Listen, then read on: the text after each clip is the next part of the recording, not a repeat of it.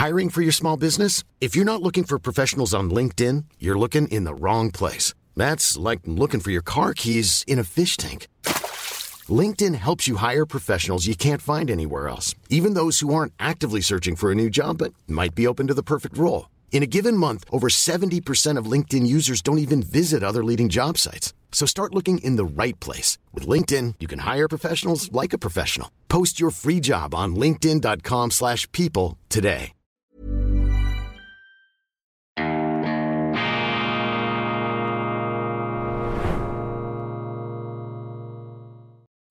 Grüezi miteinander, ganz herzlich willkommen und einen wunderschönen, tiefen, entspannten guten Morgen, meine sehr verehrten Damen und Herren, liebe Freunde, vor allem in Deutschland und in Österreich. Ich darf Sie begrüßen aus dem glorreichen Institut für fortgeschrittene Gegenwartskunde zur internationalen Ausgabe von Weltwoche Daily, die andere Sicht unabhängig, kritisch, gut gelaunt am Mittwoch, dem 17. Januar 2024. Ich weiß, dass ich nichts weiß, aber ich versuche wenigstens auf immer wieder höherem Niveau zu irren. Das ist der intellektuelle Leitsatz der sich mir aufdrängt nach Betrachtung der ersten großen Auftritte der Politiker am Weltwirtschaftsforum in Davos, die betrügerische Selbstsicherheit, mit der da die Zampanos und Drahtzieher, die superintelligenten, aber natürlich auch die wirklich intelligenten auftreten, Hybris, Selbstüberschätzung ist natürlich die Gefahr bei solchen Veranstaltungen wie bei einem WEF, wobei es natürlich, und das muss man eben auch wieder sagen, gegen all die Spötter wie mich die da von unten sozusagen manchmal anbellen, vielleicht auch, weil wir einen Minderwertigkeitskomplex haben und selber nicht auf diesen Bühnen auftreten dürfen. Es gibt eben auch tatsächlich sehr intelligente und beeindruckende Persönlichkeiten, die da in die Schweiz kommen und bevor wir alles in Bausch und Bogen verdammen und verspotten, muss man immer auch anerkennen, dass das eine Leistung ist, so eine Veranstaltung, das Weltwirtschaftsforum, das zuletzt ja auch stark in die Kritik geraten ist, zum Teil auch in die ungerechtfertigte Kritik, äh, dass man eben dieses Weltwirtschaftsforum überhaupt zustande bringt. Und als Schweizer empfinde ich das auch als Privileg bei aller berechtigten Kritik, die man am ganzen Brimborium, an dieser zum Teil auch etwas zirkusreifen Inszenierung haben kann. Das Vertrauen wieder aufbauen, das ist der Leitsatz in diesem Jahr. Das, das WEF möchte etwas bescheidener sein. Es möchte weniger als ähm, ja, Ideologietrompete, als Megafon der guten Gesinnung und zuletzt auch des Wokeismus auftreten. Da hat man selbstkritische Töne gehört des WEF-Gründers Klaus Schwab. Klaus Schwab, der sich da immer wieder an die Spitze stellt, jener, die für die Freiheit und gegen die Autokratie kämpfen, gegen all diese Langzeitherrscher und Autokraten. Und manche müssen dann ein bisschen schmunzeln, wohlwollend natürlich, denn ich glaube, der Mann, der am längsten irgendwo an einer internationalen Organisation am Ruder ist, ist Klaus Schwab, die Chutzpe des WEF-Gründers, der natürlich auch eine geniale Leistung zustande gebracht hat. Das haben mir viele, viele WEF-Teilnehmer gestern auch bestätigt. Solche, die zum ersten Mal da waren, die beeindruckt sind, aber auch die Routiniers, die seit vielen, vielen Jahren dort sind. Das Vertrauen wieder aufbauen, die ausgerenkte, die aus den Fugen geratene Welt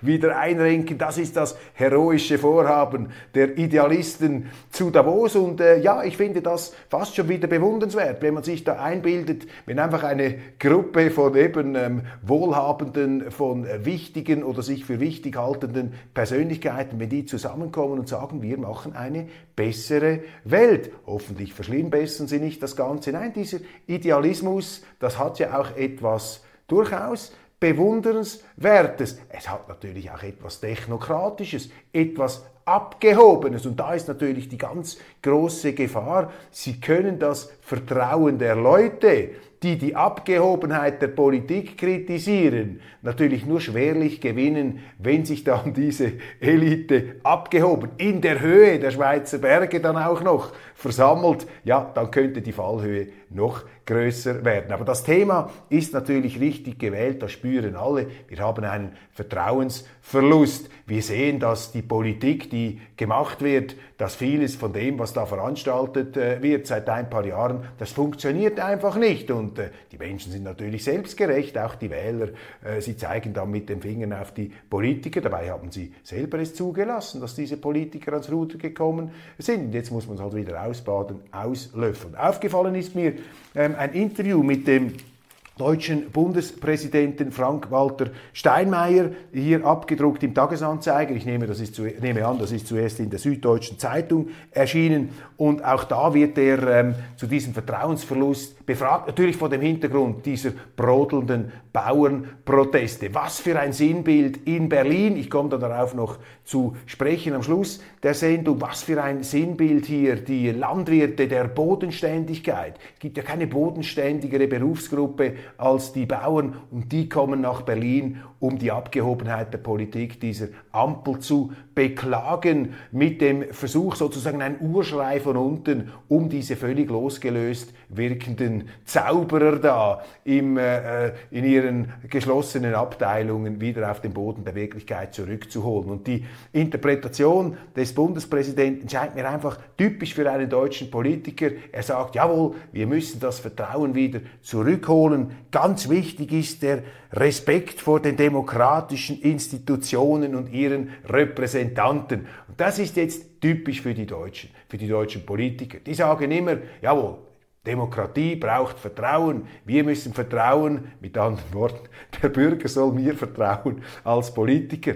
Komplettes Missverständnis. Die Demokratie, Herr Steinmeier, Herr Bundespräsident, das ist die Staatsform des institutionalisierten Misstrauens des Bürgers gegenüber dem Politiker.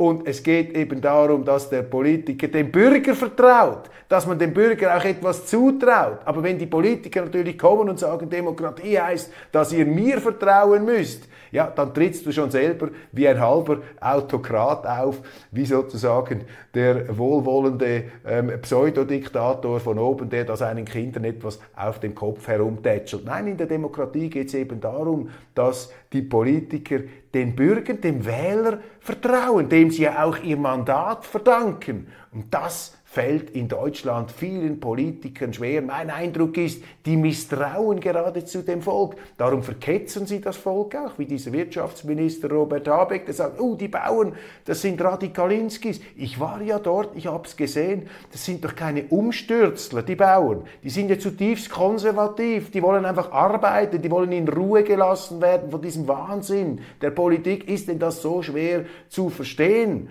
Also hier haben doch die Politiker in Berlin, die haben Oropax in den Ohren. Aber, jetzt auch wieder, nicht überheblich werden, nicht eingebildet sein hier als, als, als, als Bürger. Es ist in der Logik des Systems, dass in einer repräsentativen Demokratie, in der nur alle vier Jahre gewählt wird, die Politiker abheben, dass sie Oropax haben. Darum plädiere ich ja dafür, die direkte Demokratie auch in Deutschland etwas äh, beliebter zu machen. Weil das ist sozusagen eine Art Spaßbremse, eine institutionalisierte Spaßbremse für die Politiker.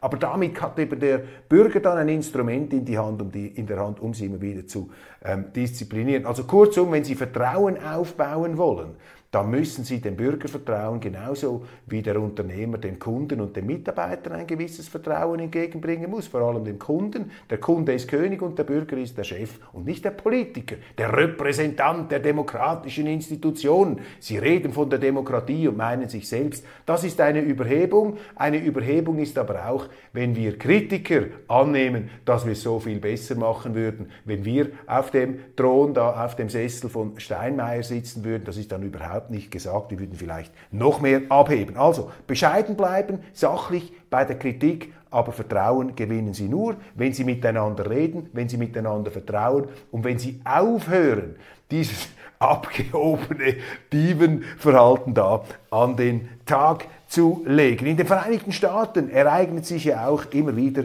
Faszinierendes. Wir machen uns lustig über die Römer, die alten Römer, die vor Schlachten oder wichtigen politischen Ereignissen den Vogelflug beobachtet haben oder die Eingeweide von Eidechsen untersuchen ließen durch ihre Schamanen. Das wird heute als Aberglaube verspottet. Aber wenn zum Beispiel in Iowa die von den Medien hochgejubelte republikanische Präsidentschaftskandidatin Nikki Haley auf dem dritten Platz deutlich abgehängt landet, weit hinter dem Favoriten Donald Trump, dann finden die internationalen Medien natürlich, das sei jetzt äh, der Steilpass für eine vermutlich fast schon sicherstehende Präsidentschaftskandidatur dieser Frau Nikki Haley. Also völlig irrational, ähm, weil das eben hier auch wieder dem äh, allgemeinen Denken widerspricht.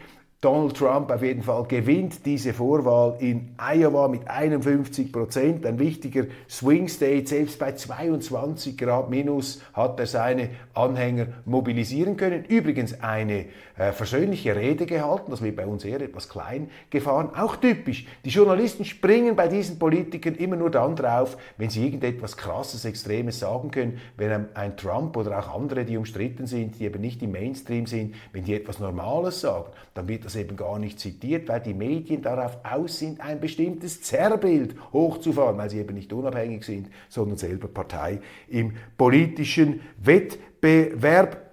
Und eben Nikki Haley, ungeachtet all dessen, ähm, wird sie jetzt ähm, immer noch gefeiert. Äh, sie sei da die mögliche Präsidentschaftskandidatin, also fast etwas wie die Römer mit ihren ähm, Vogelflügen und Auspizien-Betrachtungen. Donald Trump dürfte wohl der Präsidentschaftskandidat und Herausforderer von Joe Biden werden, wenn er all die gegen ihn laufenden Anklagen übersteht. Somit hat er seinen Favoritenstatus zementiert. Die moderate Nikki Haley musste eben in South Carolina, müsste in South Carolina deutlich besser abschneidet, zumal sie mächtige Geldgeber hinter sich hat. Vielleicht aber ist das Rennen schon vor dem Super Tuesday, dem ansonsten so wichtigen Vorwahltag des 5. März, gelaufen. Wir werden sehen, die Vereinigten Staaten, auch sie bleiben interessant. Ähm, ebenfalls interessant ein Interview, das mir aufgefallen ist mit dem Harvard-Ökonomen Kenneth Rogoff. Zitat, Europa hat sich selbst irrelevant gemacht. Das vermelden schweizerische Zeitungen, vielleicht nicht durchgesickert nach Deutschland, aber für Deutschland vor allem interessant. Europa hat sich irrelevant gemacht. Dazu wäre aber anzumerken, dass eben die Vereinigten Staaten von Amerika sehr viel dazu beigetragen haben, dass sich Europa irrelevant gemacht hat. Oskar Lafontaine, der frühere SPD-Vorsitzende, schreibt in der neuen Weltwoche, die am Donnerstag erscheint, seinen Aufsatz Amerikas Krieg gegen Europa. Und das muss man sich einmal mal vor Augen führen. Bei aller Freundschaft durch unsere, äh, zu unseren äh, Kollegen da in Übersee. Die Amerikaner haben mit ihrer Geopolitik in Europa letztlich Europa geschwächt. Und man darf sich die Frage stellen, ob sie das bewusst gemacht haben,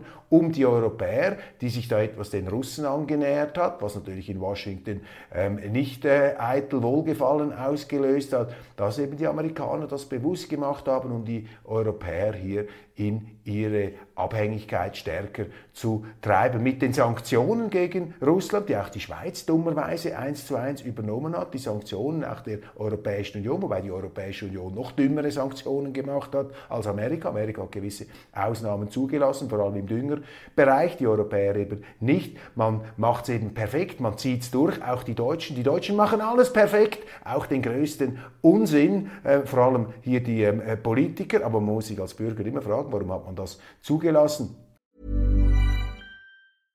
Ryan Reynolds here from Mint Mobile. With the price of just about everything going up during inflation, we thought we'd bring our prices down. So to help us, we brought in a reverse auctioneer, which is apparently a thing. Mint Mobile unlimited premium wireless. Ready to get 30, 30, bit to get 30, bit to get 20, 20, 20, bit to get 20, 20, bit to get 15, 15, 15, 15 just 15 bucks a month. So, Give it a try at mintmobile.com/switch. slash $45 up front for 3 months plus taxes and fees. Promo for new customers for limited time. Unlimited more than 40 gigabytes per month slows. Full terms at mintmobile.com. Hiring for your small business? If you're not looking for professionals on LinkedIn, you're looking in the wrong place. That's like looking for your car keys in a fish tank. LinkedIn helps you hire professionals you can't find anywhere else, even those who aren't actively searching for a new job but might be open to the perfect role. In a given month, over 70% of LinkedIn users don't even visit other leading job sites. So start looking in the right place. With LinkedIn, you can hire professionals like a professional. Post your free job on linkedin.com slash people today. Und äh, das bedeutet, dass wir massiv wirtschaftlich geschwächt sind, dass Arbeitsplätze verloren gehen, dass sich die Energie verteuert, dass die Wirtschaft ausgeblutet wird. All diese ähm, Dinge, zum Beispiel auch die OECD-Mindestbesteuerung, das ist eine Verwüstung unserer Steuersysteme, ein Einheitssteuersatz, das ist Gift für die Wirtschaft, wenn wir keinen ähm, freien Wettbewerb hier mehr äh, bieten äh, können. Amerikas Krieg gegen Europa ohne ein einziges Menschenleben zu opfern. Namentlich Russland ist hier natürlich ganz ähm, stark in Mitleidenschaft gezogen und das muss man sich immer wieder vor Augen führen. Das muss man bedenken, wenn man von westlichen Werten spricht oder wenn man sich da, wie zum Beispiel auch eine neue Zürcher Zeitung, als Transatlantiker überhebt, so als ob die Schweiz da einen direkten Atlantikzugang hätte. Ja, ich bin auch für westliche Werte, aber ich bin dafür, dass man Propaganda auch als solche entlarvt. Und hier haben wir sehr, sehr viel Propaganda. Wir müssen uns hier in Europa die Frage stellen, inwiefern eigentlich die amerikanische Politik Europa schadet. Und viele Europäer stellen sich die berechtigte Frage, und das sind keine notorischen USA-Feinde, wie sie dann gleich einschubladisiert werden in den deutschen Medien, die stellen sich ernsthaft die Frage, wie können wir uns da abnabeln von den Amerikanern, um wieder selber mehr atmen zu können. Europa hat große Vorteile, aber nicht, wenn es sich da sozusagen zum Protektorat ähm, machen lässt, in die Knechtschaft treiben lässt von einem ähm, Hegemonen. Bei der 75. Verleihung der Emmy Awards, also des US-Fernsehpreises, räumte die Dramaserie Succession ab und holte in der Sparte Drama sechs Preise in den Hauptkategorien Beste Serie, bester Hauptdarsteller Kieran Culkin, beste Hauptdarstellerin Sarah Snook, bester Nebendarsteller Matthew McFadden, bestes Drehbuch, beste Regie. Vier Staffeln im deutschsprachigen Raum bei Sky Atlantic zu sehen, läuft seit 2018. Ich habe noch keine einzige Folge äh, mir damals so gemütlich gefühlt, jetzt in aller Kürze mir das etwas angeschaut. Es geht um die Familie eines Medien- und Unterhaltungsmoguls, die eines der größten entsprechenden Konglomerate der Welt kontrolliert. Die vier Kinder kämpfen um das Vertrauen, auch hier Building Trust, das Vertrauen ihres Vaters, doch der alternde Patriarch enttäuscht ihre Hoffnungen immer wieder im Unternehmen Verantwortung übernehmen zu können. Die Vorbilder unschwer zu erkennen sind Rupert Murdoch und Robert Maxwell. Der preisgekrönte Autor Jesse Armstrong hat eine Erfolgsserie geschaffen, die, so jubeln die Kritiker, wie eine moderne Fassung von Shakespeares Drama König Lear daher kommt.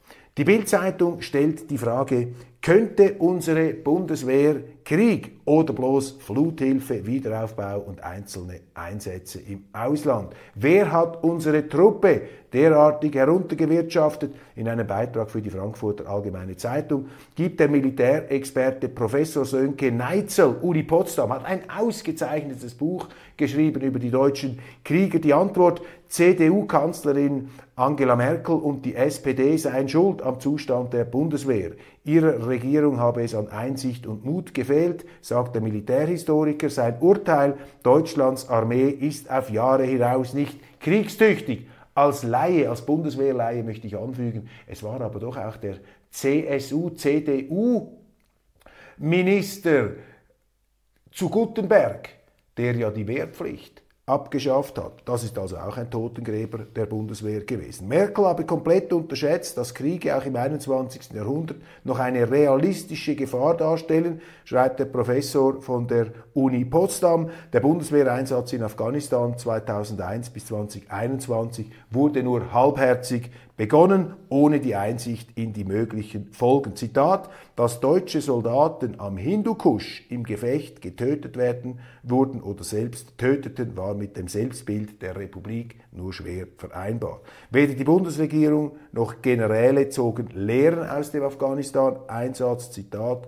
Politik und Gesellschaft wichen der Frage aus, wozu Streitkräfte eigentlich da sind. Weitere Kriege und Krisen verbesserten das Selbstbild Deutschlands als wehrhafte Nation nicht. Noch einmal der ähm, Militärhistoriker, weder der Bürgerkrieg in Syrien noch die Annexion der Krim durch Russland oder der Krieg im Donbass führten zu einem Umdenken, so Professor Sönke Neitzel. Schlagzeilen, welche die Ampelregierung macht, sind wenig ermutigend, wie die Welt berichtet in ihrer heutigen Ausgabe. Wer Frauen den Handschlag verweigert, etwa strenggläubige Muslime oder Juden, soll von der Vergabe der deutschen Staatsbürgerschaft nicht ausgeschlossen werden. Die doppelte Staatsbürgerschaft soll beschleunigt werden, denn das passe besser zu einer modernen Einwanderungsnation. Immer wieder diese Trugbilder. Begründet wird dies mit der Heimatidentität der Herkunftsländer. Nur die Identität des Zuwanderungslandes Deutschland spielt so gut wie keine Rolle. Ob die Bürgerinnen und Bürger das wollen, ist mehr als fraglich. Aber immer wieder differenziert bleiben. Die moderne Einwanderungsnation. Natürlich, es fällt mir jetzt leicht, darüber etwas zu schmunzeln und zu lächeln, aber man muss es schon auch etwas im historischen Kontext sehen. Deutschland mit seiner Geschichte, mit den Anfeindungen, ich weiß, das hört man damals nicht so gerne, aber es ist so, da besteht natürlich der Drang, sich jetzt als besonders weltoffen und ausländerfreundlich zu zeigen. Das kommt eben auch aus der Geschichte heraus. Das hat dort auch seine Berechtigung, seinen Punkt der Wahrheit. Jetzt dürfen Sie es einfach nicht übertreiben. Jetzt muss man das Ganze in geregelten Bahnen halten.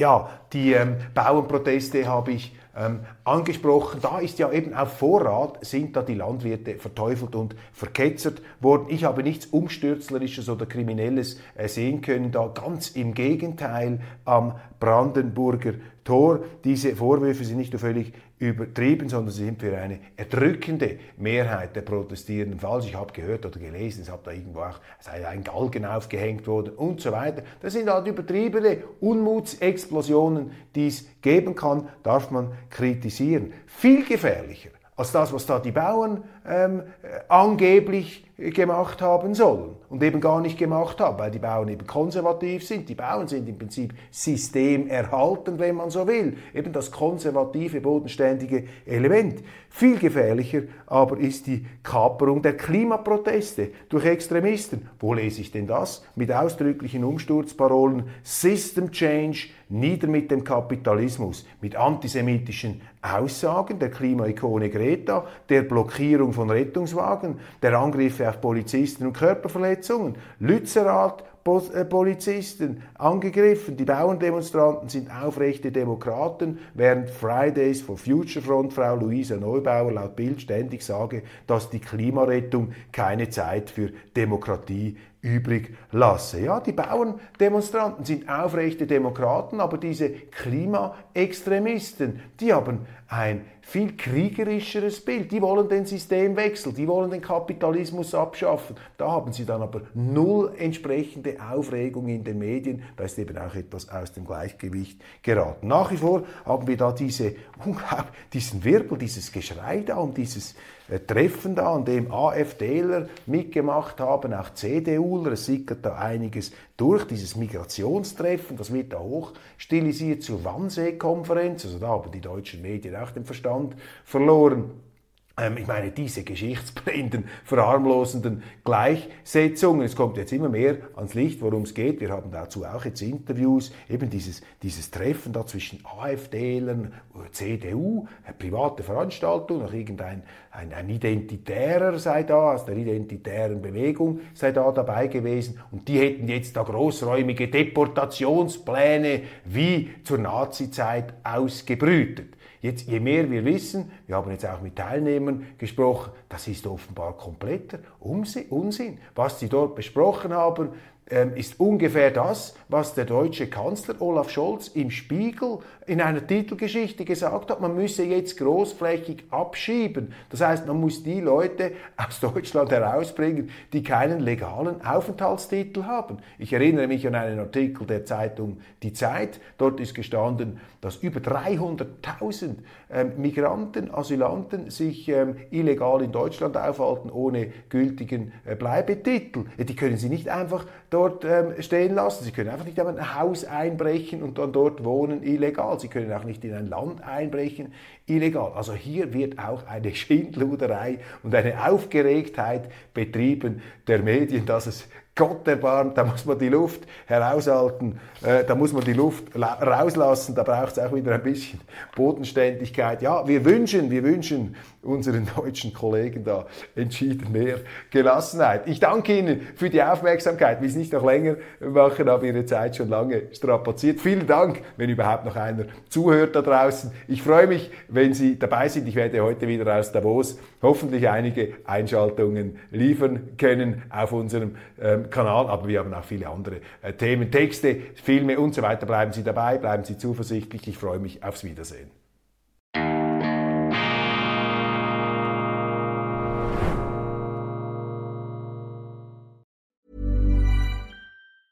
Even on a budget, quality is non-negotiable. That's why Quince is the place to score high-end essentials at 50 to 80% less than similar brands. Get your hands on buttery soft cashmere sweaters from just 60 bucks, Italian leather jackets, and so much more. And the best part about Quince, they exclusively partner with factories committed to safe, ethical, and responsible manufacturing. Elevate your style without the elevated price tag with Quince. Go to quince.com slash upgrade for free shipping and 365-day returns.